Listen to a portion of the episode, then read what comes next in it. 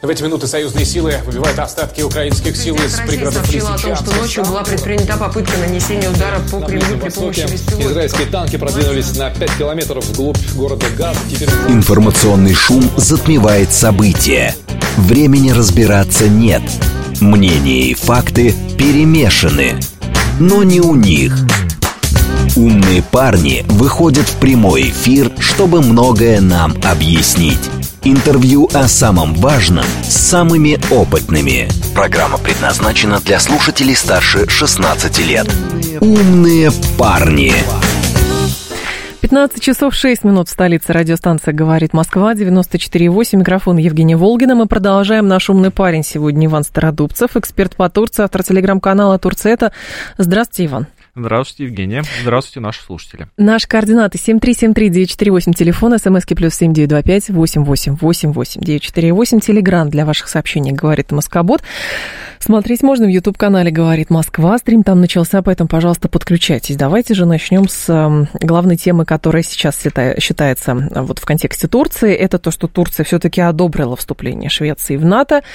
И уже говорят, что все-таки то ли Турцию продавили, то ли Турция продавила свои условия и поэтому, соответственно, одобрила. Еще должен верифицировать, насколько я понимаю, этот документ Эрдоган. Ну, как бы решение принято.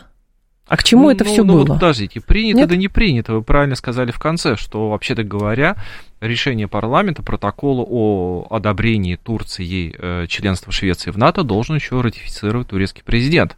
Поэтому обратите внимание вообще, как многоэтапно Турция все эти разговоры ведет, да, в формате переговоров, как там, утром стулья, утром деньги, вечером стулья. Да. Понимаете, то есть это... Процесс еще далеко не завершен. Да, он приближается к своему логическому финалу. Логический финал неизбежен. Mm-hmm. То есть с самого начала всегда я повторял, что Швеции в НАТО неизбежно быть.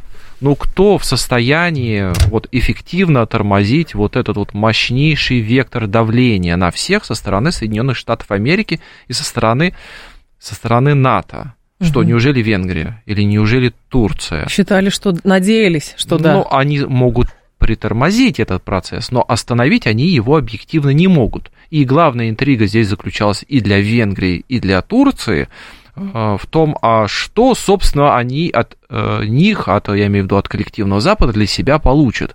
Вот, собственно, и вся интрига. И заявления были такие, ожидания были такие, что Турция выторгует для себя очень и очень много. Но, повторюсь, ожиданий точно не было по поводу членства Швеции в НАТО, к которому надо было готовиться еще с самого начала СВО. Угу. А сюрприз состоится в том, что сюрприза в очередной раз не получилось. Все-таки да. Турецкий парламент действительно проголосовал, но не без нюансов. Я не знаю, обсуждали ли вы в своих эфирах все нюансы, связанные с этим голосованием. Не то чтобы их много, но они есть, и они имеют определенное значение в контексте нашего разговора. Поясните, пожалуйста, что имеется в виду. Ну, во-первых, давайте я начну с конца, но, во-первых, с явки. Голосовало, вообще-то говоря, в турецком Меджлисе 600 списочных депутатов. На сессии присутствовало где-то, по-моему, 340 что-то. Это примечательно. Это примечательно, конечно, потому что никто не явился голосовать, по большому счету. Ну, половина почти, чуть больше, да, для кворума нужна чуть больше половина. Но вы понимаете, что если бы этот какой-то вопрос был, который реально представляет для Турции такой большой интерес, явка была бы совершенно другая. Ну, пришли 340 равнёхонько, чтобы гарантированно был кворум по голосованию, раз. Во-вторых, проголосовало за решение по членству Швеции в НАТО 287 депутатов. То есть, строго говоря, вообще даже не половина турецкого парламента. Но это тоже определенный нюанс, который показывает, что, ну, есть люди, которым не хотят, чтобы завтра их спрашивали. Ну, ты же голосовал за членство Швеции в НАТО. Ну, не все хотят с этим ассоциироваться, прямо скажем. Так что решение нельзя сказать, что прямо было аплодисментами встречено турецким парламентом. На минималках они это решение провели. Угу. Провели кто? Естественно, президент Реджеп Тайип Эрдоган и его партнер по коалиции партия националистического движения. Это первый нюанс. Второй нюанс заключается в том, что вот довелось мне прямо перед голосованием все-таки на руки получить отчет Комитета по международным делам турецкого парламента, который вот перед голосованием передавали депутатам. Да. Ну, то есть, как всегда, в депутатской там, парламентской практике, ты на руки получаешь некий комплект документов, в данном случае от Комитета по международным делам, ознакомившись с которым, ты получаешь вроде как объективную картину и уже принимаешь свое депутатское решение. Голосовать за или голосовать не за. Так. Знаете, я прочитал документ, я понял, что, прочитав его, я бы точно проголосовал против. Почему? Ну, потому что он выдержан в таких критических замечаниях по отношению к Швеции, по отношению к турецко-шведским отношениям, по отношению к даже Западу, Соединенным Штатам Америки, по отношению к поставке, а точнее не поставке американцами систем, в смысле истребителей F-16 Турции. То есть это очень критический документ. В нем нет, безусловно, чего нету, чего я ожидал увидеть в конце, типа, теперь мы все встанем и проголосуем. Никакого призыва там нету,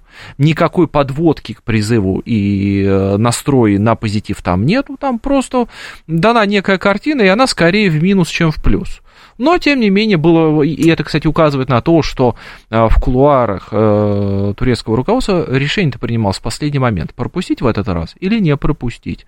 Но, видимо, посчитали, давайте пропустим, понятное дело, ну и вся правящая коалиция проголосовала в рамках генеральной линии партии, которая определяет лично президент страны. Вот, собственно, и все. Ну, хорошо, но при этом важно понимать, что Турция все-таки смогла для себя выторговать, наверное, за это решение. И я так понимаю, если Эрдоган еще не ратифицировал, значит, торг продолжается.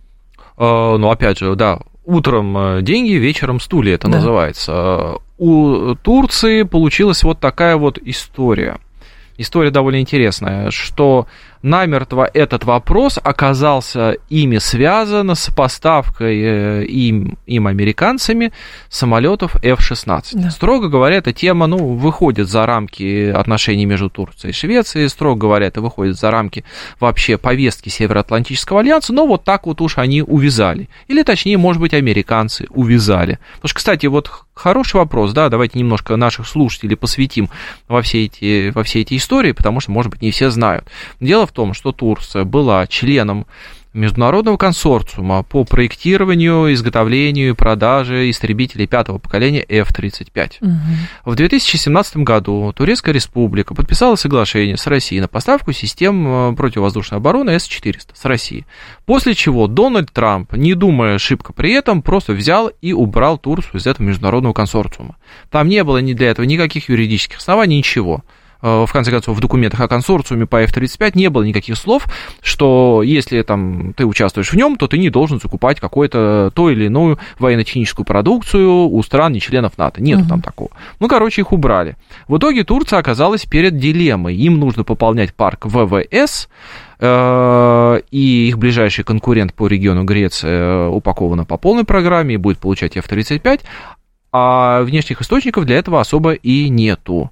Турция посмотрела налево-направо. Кстати, приезжал Реджеп Тайип Эрдоган в Москву, в Жуковске. Может быть, помните эту знаменитую сцену, где Путин дает рожок с мороженым Эрдогану? Да, он говорит, а где ложечка? Он говорит, типа без ложечки, надо так есть рожки, у нас так едят в стране.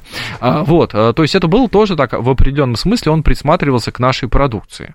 Но в итоге понятно, что поставка истребителей, поставка самолетов, это даже сложнее, чем купить систему ПВО, потому что это запчасти, это техническое обслуживание, это обучение пилотов, это просто очень большой комплекс вопросов, и переходить с рельсов, допустим, тех же американских на рельсы российские, к примеру, или даже китайские, крайне сложная история. И это мы еще за скобки выводим вопрос того, а что, если за С-400 они так получили по полной программе санкций в свое отношение, что они получат за покупку в России истребителей.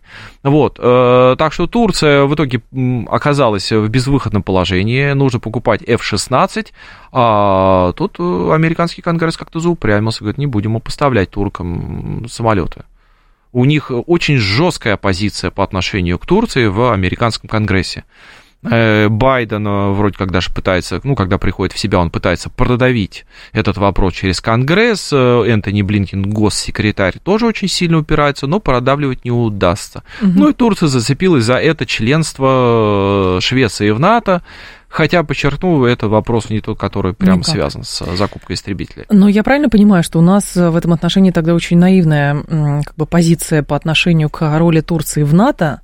когда у нас с некой гордостью говорили, ну, видите, Эрдоган-то пытается в какую-то фронту слегка в НАТО, в альянсе, поэтому если что, а там же это дальше экстраполируется, если что, Эрдоган проливы закроет, если что, он не даст, значит, развернуться там Третьей мировой войне, не пропустит американский флот, поэтому на него одна надежда. Вот примерно так, грубо говорю, но логика такая. Ну, прекрасная логика, она именно так и работает, к сожалению.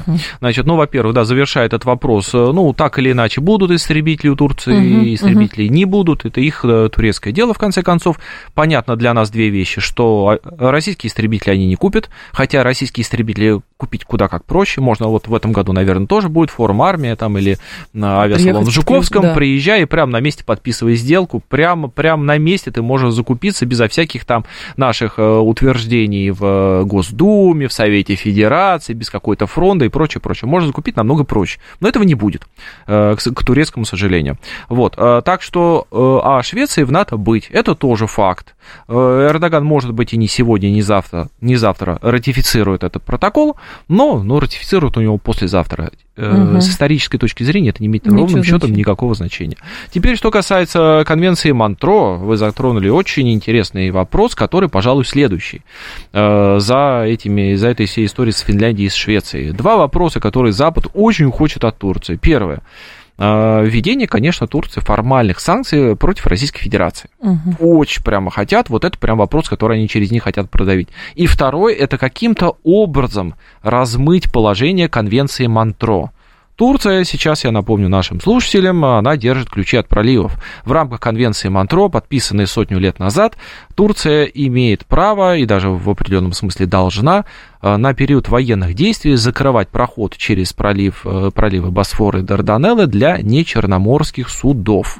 Чем она, собственно, и пользуется, что она, собственно, и делает в полной степени в рамках буквы и духа этого документа. И вызывает большое неудовольствие у Запада, потому что, Великобританию, наверное, слышали все, они тут мирные минные тральщики собирались направлять через пролив. Это же мирные цели. Но видите, как интересно, Конвенция Монтро ничего не говорит о проходе военных кораблей с мирными целями. Нет там таких формулировок. Корабль либо военный, он либо не военный. Вот и все. А им хотелось бы как бы эту историю размыть, потому что сейчас... Вот все, что отделяет нас от того, чтобы, допустим, перед Севастополем ходили бы, я говорю про российские корабли ходили, а про ихние корабли, я говорю, плавали. Так вот, чтобы плавали перед Севастополем, к примеру, американские, или британские, или французские корабли, отделяет вот эта самая история с Конвенцией Монтро. И, конечно же, Западу очень бы хотелось бы это соглашение дезавуировать. Но тут все упирается вот во что. Дело в том, что для Турции Конвенция Монтро – это, пожалуй, ценнейший актив, который они имеют на руках. Пока они держат Конвенцию Монтро и придерживаются ее, не только ее буквы, но и духу, они являются хозяевами положения. Они так или иначе являются ключевой страной в Черноморском бассейне. Но если это ключевой актив, это не значит, что когда-то Турция может его в качестве элемента торга выложить. А вы знаете, я даже не представляю у этого... Что должно, быть? Что можно, Чисто теоретически любые размены возможны. Как мне нравится читать турецких политических аналитиков, у них есть любимое слово «справедливое», или слово выражение или «справедливая цена».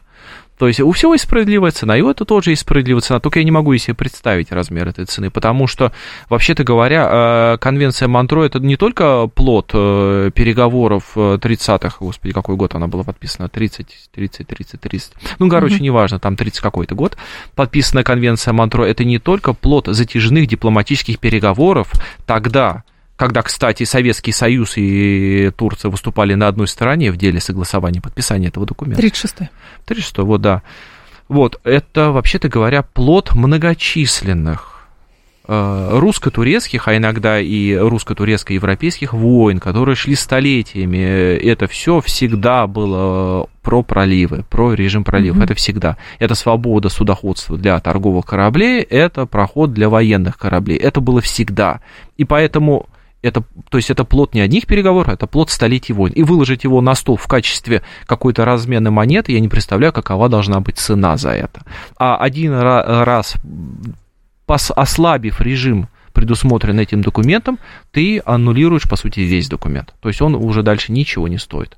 Тем более, что он не является бессрочным, он, по-моему, раз в 5 лет продлевается автоматически. То есть один раз ты так сделаешь, и все. Документа нету. Но, наверное, соответственно, американцы или британцы в данном случае думают, что что-то можно с этим сделать, то есть можно как-то повлиять на Эрдогана, вроде бы ты в НАТО и ты в большей степени наш, хотя было сколько там, 13-14 войн, да, с Россией, по сути, ну, начиная с Российской империи, а здесь, ну, ты же понимаешь, чей ты больше?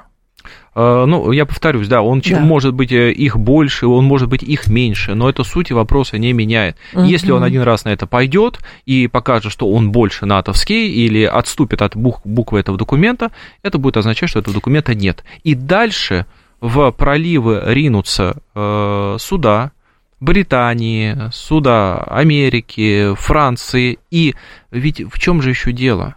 Турция хочет быть лидером в Черноморском бассейне. И ей не нужны внерегиональные игроки там.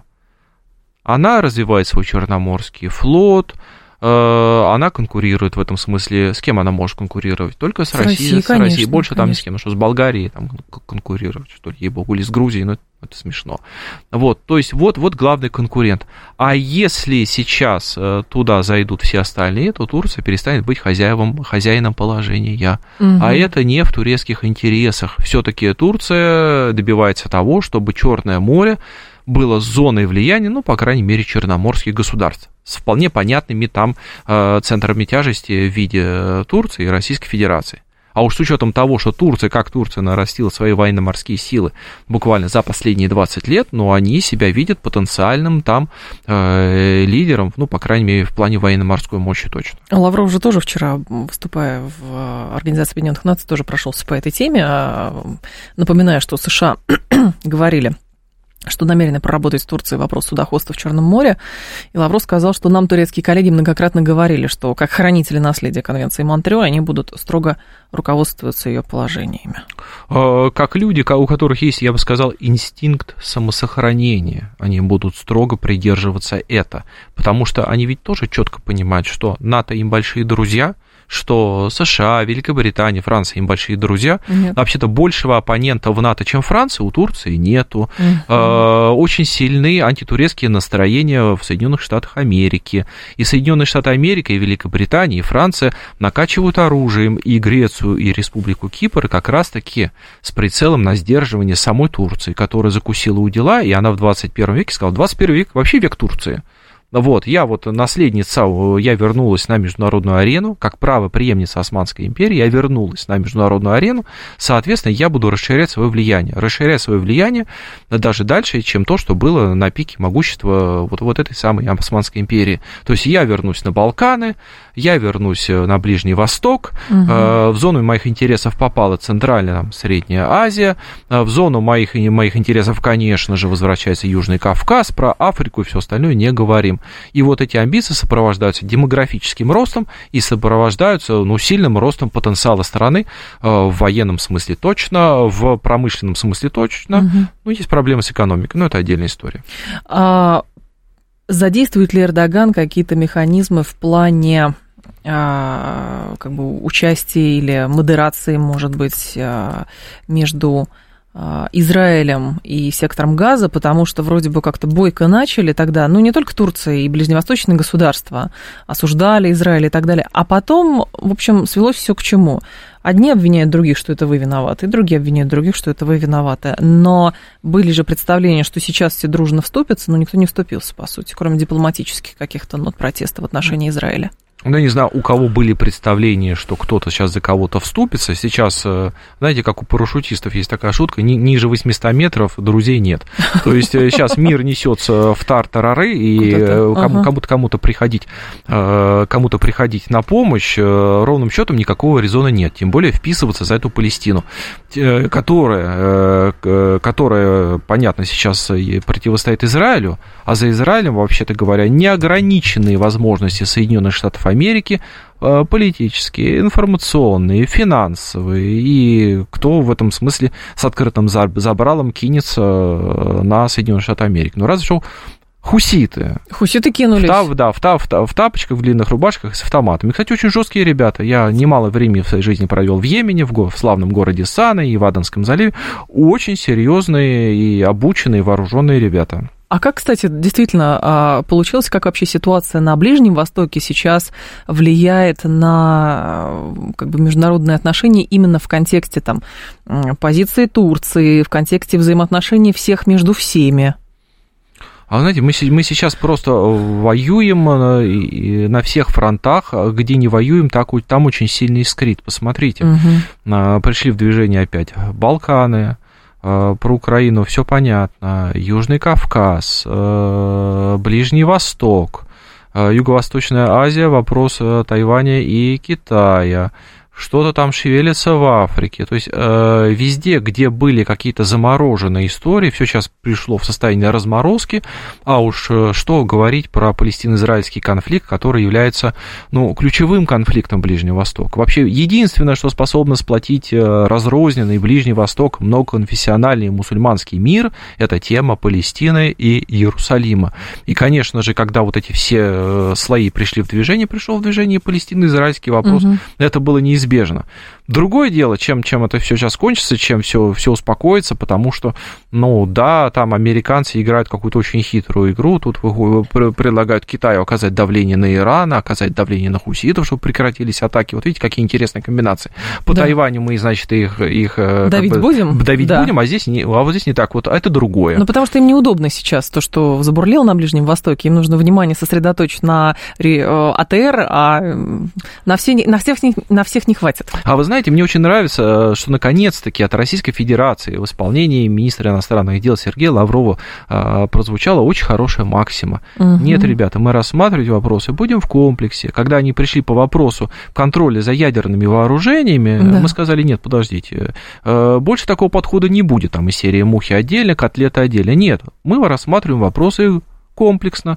У нас холистический подход ко всему, то есть мы одновременно смотрим на все площадки, и не будем мы теперь говорить, а это другое, давайте мы рассмотрим это отдельно. Из серии, а давайте мы не будем оставлять в стороне наши противоречия и как бы фокусироваться на том, что нас сближает. Нас с американцами не сближает ничего. Вот. И до тех пор, пока мы не решим главную проблему, никакого диалога не будет. Вот я думаю, что и Китай тоже поддержит. Кстати, Китай это тоже люди с восточным менталитетом. Вообще-то, как человек, который занимается кросс-культурной коммуникацией, даже по этому поводу по Турции читает лекции, могу сказать, что да, Китай это типичный представитель восточной культуры, который исповедует холистический подход. Они не будут рассматривать вопросы отдельно Тайвань, отдельно там хуситы и Иран. Нет, не будет этого. Но для американцев, наверное, это было удивлением. У них западная культура, они как раз-таки фокусируются на деталях, они иногда, когда им выгодно, им выгодно, отходят от общей картины. Но в этом отношении, скажем так, есть ли перспективы на фоне того, что все везде кругом забурлило, что в конце концов общий подход к решению проблемы со стороны России, со стороны Китая и плюс еще каких-то крупных ближневосточных игроков может нам сыграть на руку в том, чтобы разбираться, а как жить дальше? Если мы будем отходить от этого подхода и говорить, хорошо, давайте за что-то зацепимся и будем решать наши отдельные проблемы, если мы отступим от этого подхода, конечно же, мы в нем и останемся. Поэтому и Россия, и Китай, и прочие восточные культуры, исповедующие холистический подход, должны продолжать его дальше исповедовать. Иван Стародубцев с нами, эксперт по Турции, автор телеграм-канала «Турция.это». Сейчас информационный выпуск, и мы продолжим. Интервью о самом важном с самыми опытными. «Умные парни». 15:36, столица программы «Умные парни». Иван Стародубцев с нами, эксперт по Турции, автор телеграм-канала «Турция.это». А по поводу, Иван, еще Турции, вот тут премьер-министр Италии Джорджа Мелони в ходе встречи с Эрдоганом оценила усилия Анкары по дипломатическому посредничеству, в частности, возобновлению Черноморской зерновой инициативы там, и так далее, там подобное. Вот это просто интересно. Вообще роль Турции сейчас с точки зрения урегулирования российско-украинского конфликта. Такое ощущение, что когда мы окончательно сказали, что никакой зерновой сделки больше нет и быть не может, вроде бы Эрдоган перестал работать на этом политическом поле и перестал позиционировать себя как человек, который готов быть посредником? Или так только кажется? Ну, вы знаете, я тут пролью свет на это обстоятельство. Давайте. Дело в том, что в целях и задачах турецкой внешней политики на 2024 год четко и черно по белому записано вернуть Россию за переговорный стол по зерновой сделке. Поэтому, если сейчас турецкое руководство на эту тему молчит в публичной сфере, это не значит, что переговоры на данный счет она не пытается вести именно на уровне своей дипломатии. Я напомню, что немного времени пройдет, прежде чем встретятся между собой президенты Владимир Путин и Реджеп Тайип Эрдоган. Вот, и как раз-таки этот вопрос, я вас уверяю, он будет обсуждаться. Турции эта сделка нужна. Нужна со многих точек зрения, и с политической, и с экономической. Со всех сторон это красивая история успеха, и которая имеет к тому же экономическое измерение. То есть они... для всего мира становится страной, которая спасла мир, развивающиеся страны от глобального голода. Так, страна, но сейчас такая страна, по сути, мы, потому что мы же поставляем в гуманитарных целях то же самое зерно там, и так далее, по скидкам каким-то, но при этом как-то не получается нам, чтобы весь мир отметил и сказал, да, это вот Россия спасает весь мир от голода. Но смотрите, дело в том, что когда подписывалась зерновая сделка, и, кстати, к слову сказать, невозможно отделить эту сделку от стамбульского процесса. Вы помните, когда Конечно. Россия с Украиной встречались на площадке в Стамбуле в марте месяце 2022 года. Невозможно одно отделить от другого. В одном случае Россия дала карт-бланш Турции на то, чтобы на своей территории провести эти переговоры. Но смысл-то этой территории был не в том, что всем бы очень хотелось переговариваться в дворце Долма-Бахче с видом на пролив Босфор. Хорошее, кстати, место, я там бывал. Там здание администрации турецкой, одно из зданий технических для переговоров. Так вот... Смысл-то не в этом был. Смысл в том, что Турция, как вот там сидел президент Эрдоган, с одной стороны сидит российская делегация, с другой стороны сидит украинская делегация, он не просто их собрал вместе, он является в определенной степени страной-гарантом того, что то, что за этим переговорным столом обсуждается и подписывается, он в определенной степени на себя принимает ответственность за то, что это будет реализовано. Только так и никак иначе. Площадки выбираются не по принципам локации. Тогда, может быть, если по принципам локации, может быть, всем было бы более комфортно собираться в России, точно было бы более комфортно оставаться в белорусских лесах и не встречаться ни в каком Стамбуле. Смысл был такой. И Турции был дан этот карт-бланш. И карт-бланш этот рассыпался, потому что, как признались украинские нам не товарищи, они оказались под влиянием тоже в Великобритании. Им позвонили, сказали, Джонсона, сказали, что все хорошо, поговорили прекрасно, а теперь будет вот так.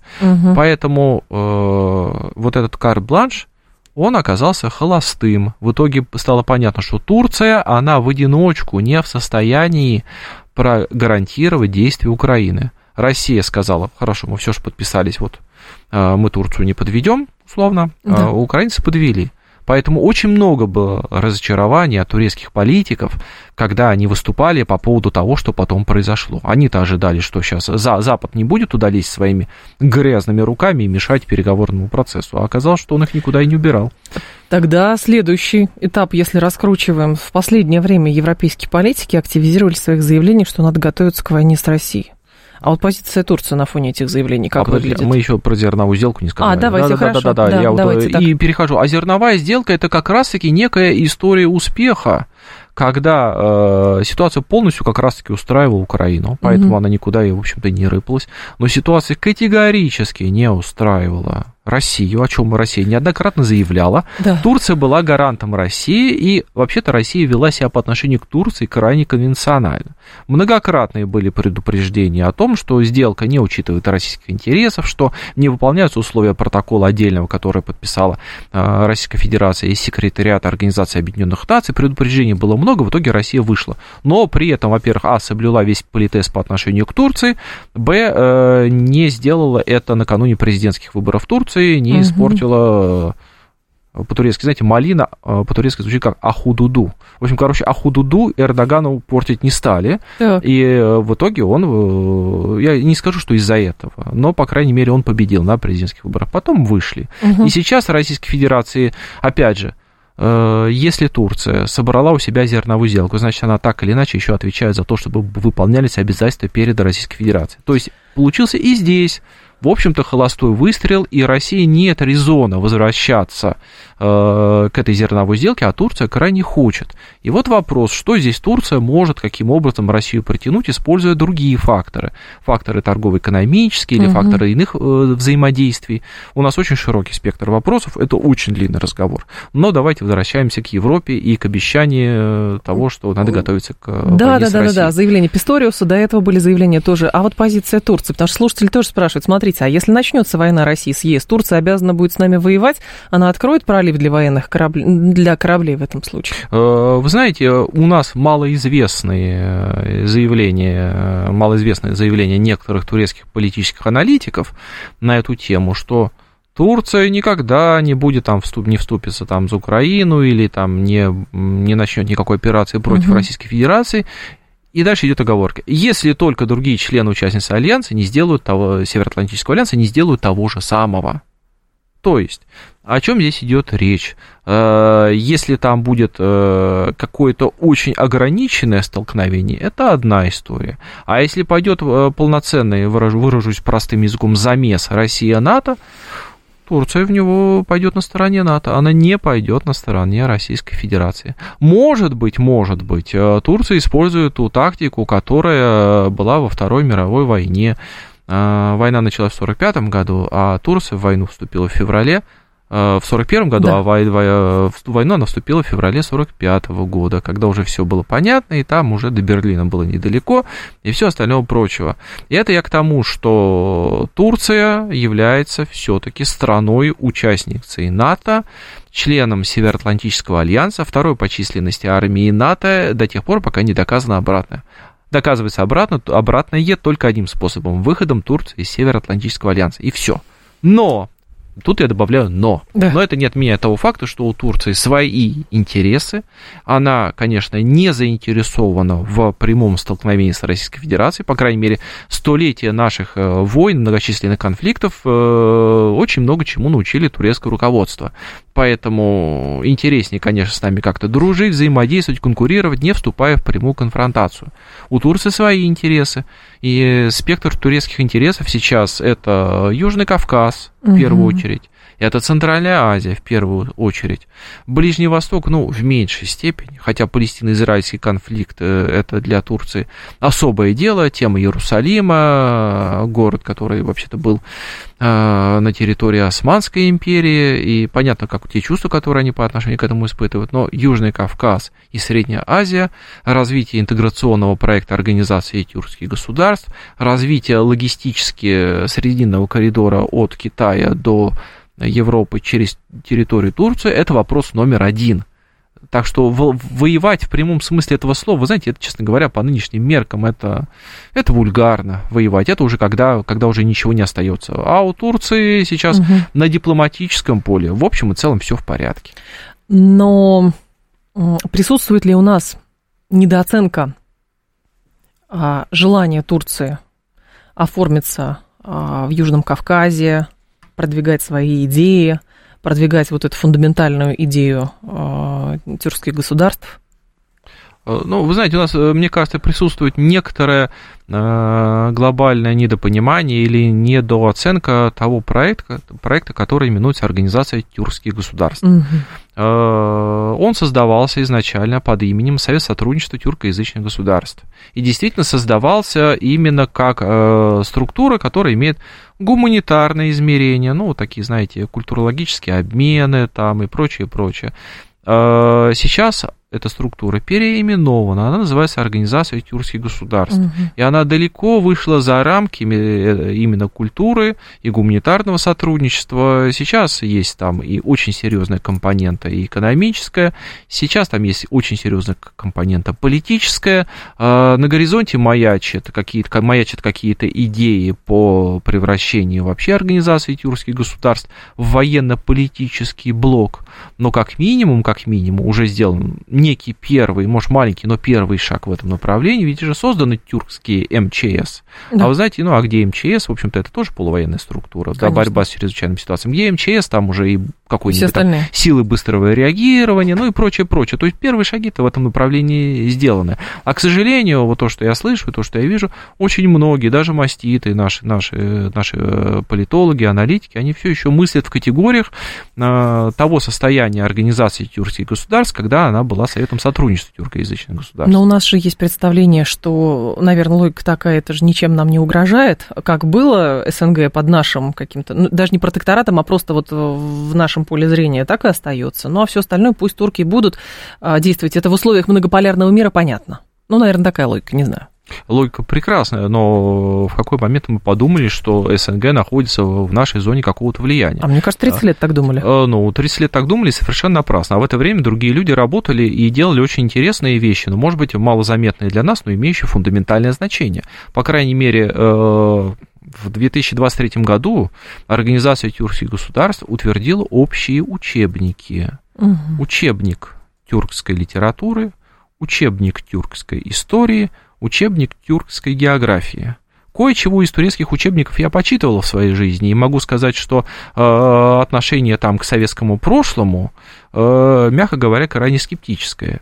Мягко говоря, то есть другие слова, кроме как экспансия или оккупация или прочее, там ведь не используется по отношению к нахождению стран Центральной Азии или Южного Кавказа или этих территорий в составе Советского Союза. Там не очень они комплементарны, прямо скажем. Ну, вот кому интересно совсем приобщиться к этой теме, в конце концов, у меня была в 2017 году книжка, не знаю, она сейчас еще в продаже или нет, «Россия, Турция, 500 лет беспокойного соседства», и как раз-таки там целая глава посвящена тому, что пишут про нас турецкие учебники истории. Там прям хронология. Оккупация Казанского ханства, оккупация Крымского ханства, оккупация Сибирского ханства и прочего. Вот. И если это у них теперь на уровне общих учебников уже в составе Организации тюркских государств, то есть все подрастающее поколение будет воспитываться именно в этой парадигме и в этом духе, то представьте себе, что в итоге, к какому взгляду на Российскую Федерацию это приведет. А дальше это все как потянет за собой цепную реакцию. А как они будут смотреть на взаимодействие с нами? Политическое, торгово-экономическое, гуманитарное, в конце концов, или там просто межчеловеческое. То есть это вот такая вот интересная история. И заметьте, что как раз-таки Турция, вот эти вот так называемые инструменты мягкой силы, она, во-первых, умеет их использовать, она играет на долгую перспективу. Она всегда сейчас начинает именно с учебников истории. Вот сейчас они предлагают, допустим, той же Болгарии, той же Греции, той же Сербии тоже переписать учебник истории, где переосмыслить опыт нахождения этих стран на территории Османской империи, переосмыслить.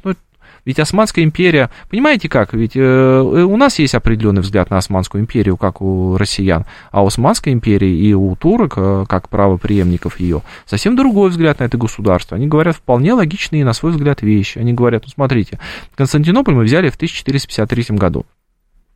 Кстати, отмечают ежегодно очень пышно. Кому-то война, кому-то мать родная. Вот. На рубеже 20-го, только 20 века Османская империя рухнула. Так это же сколько лет прошло? Это где-то 550 лет прошло.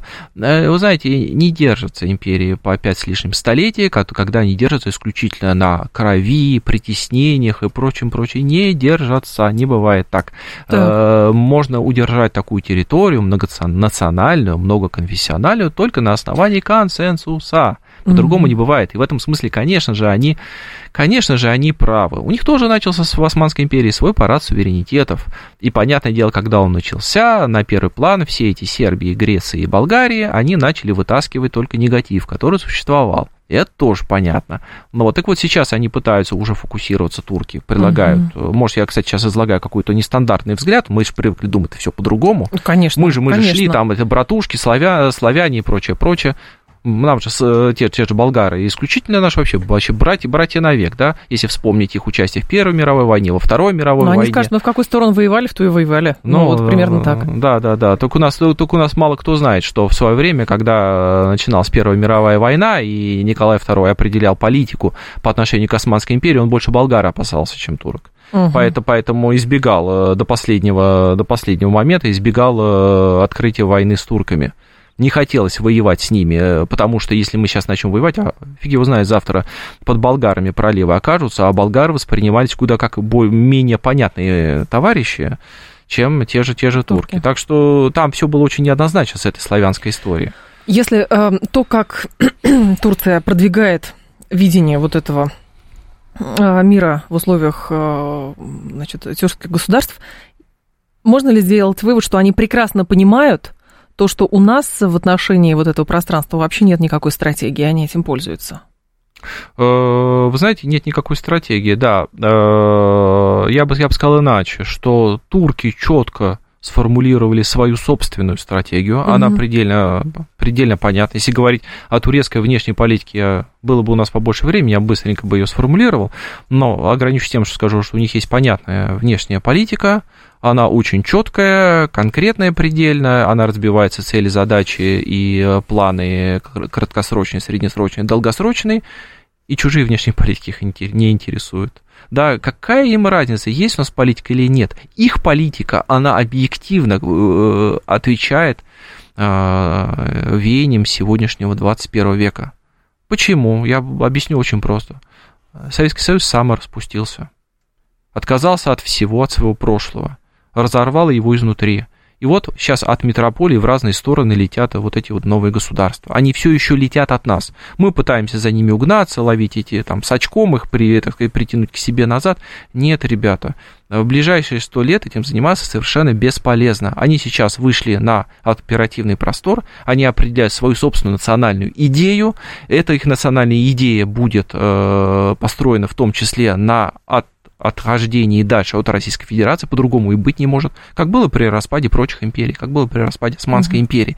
Поэтому нам этим заниматься бесполезно. Но при этом летят они от нас, но они летят в сторону своей национальной идеи, а их национальная идея, как ни крути, замешана на этнической компоненте. А этническая компонента в Центральной Азии и в некоторой степени и на Южном Кавказе – это тюркская идея. Значит, то, что турки им предлагают, объективно ложится на их запрос. Соответственно, то есть попали в точку. Они попадают в точки. Это для них самое время этим заниматься. А вот у нас сейчас такой исторический момент. Нам другим заниматься надо. Нам заниматься надо внутренним устройством. Но, скажем так, для нас, насколько я понимаю, мы даже можем и недооценивать роль и то, как выстраивается политика Турции по отношению к бывшим советским республикам. Но так кажется, что мы, в общем, даже будем на это как-то закрывать глаза, пока не будем думать, что это для нас представляет опасность. То есть, если Турция попала в точку в плане того, что там, значит, этническая составляющая очень важна. Если эта этническая составляющая не будет трансформироваться в некую условную русофобию, то мы даже внимания на это не будем обращать.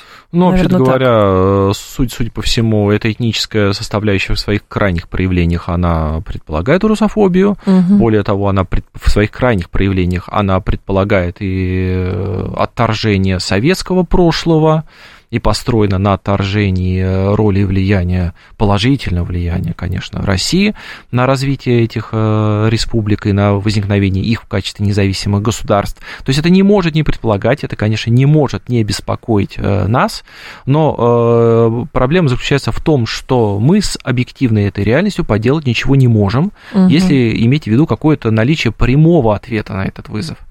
Наш ответ лежит совершенно в другой плоскости. Наш ответ лежит на украинском фронте, на фронтах специальной военной операции, на все-таки подтверждении своего места в мире как глобальной силы.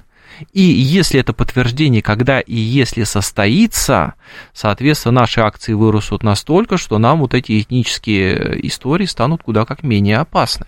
Если СВО у нас будет тормозить, если мы сыграем, грубо говоря, сейчас договорника какого-то и остановимся, и что-то отдадим назад, отыграем назад, тогда эта этническая составляющая будет для нас кратно более опасна.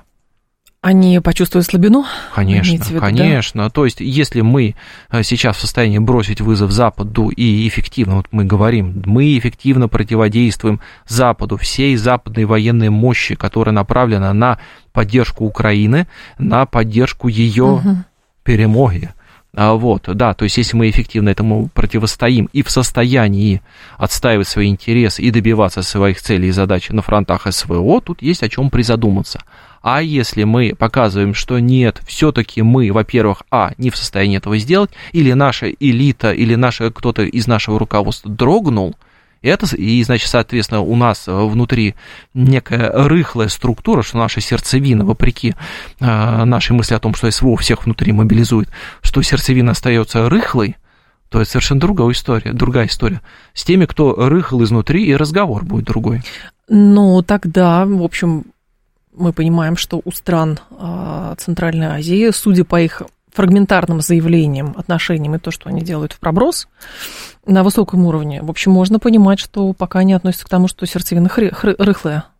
Ну, во всяком случае, Российская Федерация многое сделала для того, чтобы среднеазиатские те же государства думали, что у нас сердцевина рыхлая. Вот, на самом деле, непонятные противоречивые заявления, размытость формулировок, многочисленные постоянные оговорки в адрес Запада. Ну, мы же готовы, ну, мы же договороспособны, ну, мы же никогда, ну, вы-то такие, а вот мы такие. Понимаете, вот это все блеяние, оно не работает. Надо меньше говорить и больше делать. И заметьте, когда мы начинаем делать, все очень все хорошо понимают. Помните, сколько было разговоров на тему того, что сейчас Россия выйдет из зерновой сделки, так мы без нее справимся. Зачем нам вообще нужна Россия?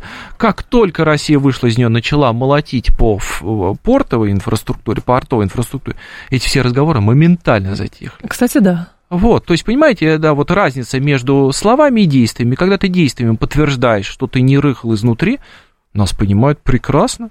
Более того, когда понимаешь, что ты не рыхлый, а в общем очень решительный, это же автоматически как бы экспансируется на другие государства, когда понимают, ну, мы лучше с ними будем договариваться, потому что если другие стороны понимают, что проявляется слабость, тогда а что нам с ними договариваться? Ну, если что, здесь возьмем, там, тут по-своему решим. Мы живем в ту эпоху, когда немножечко на задний план отошла мягкая сила. Да, в средней и долгосрочной перспективе она работает, но сейчас все решают мускулы.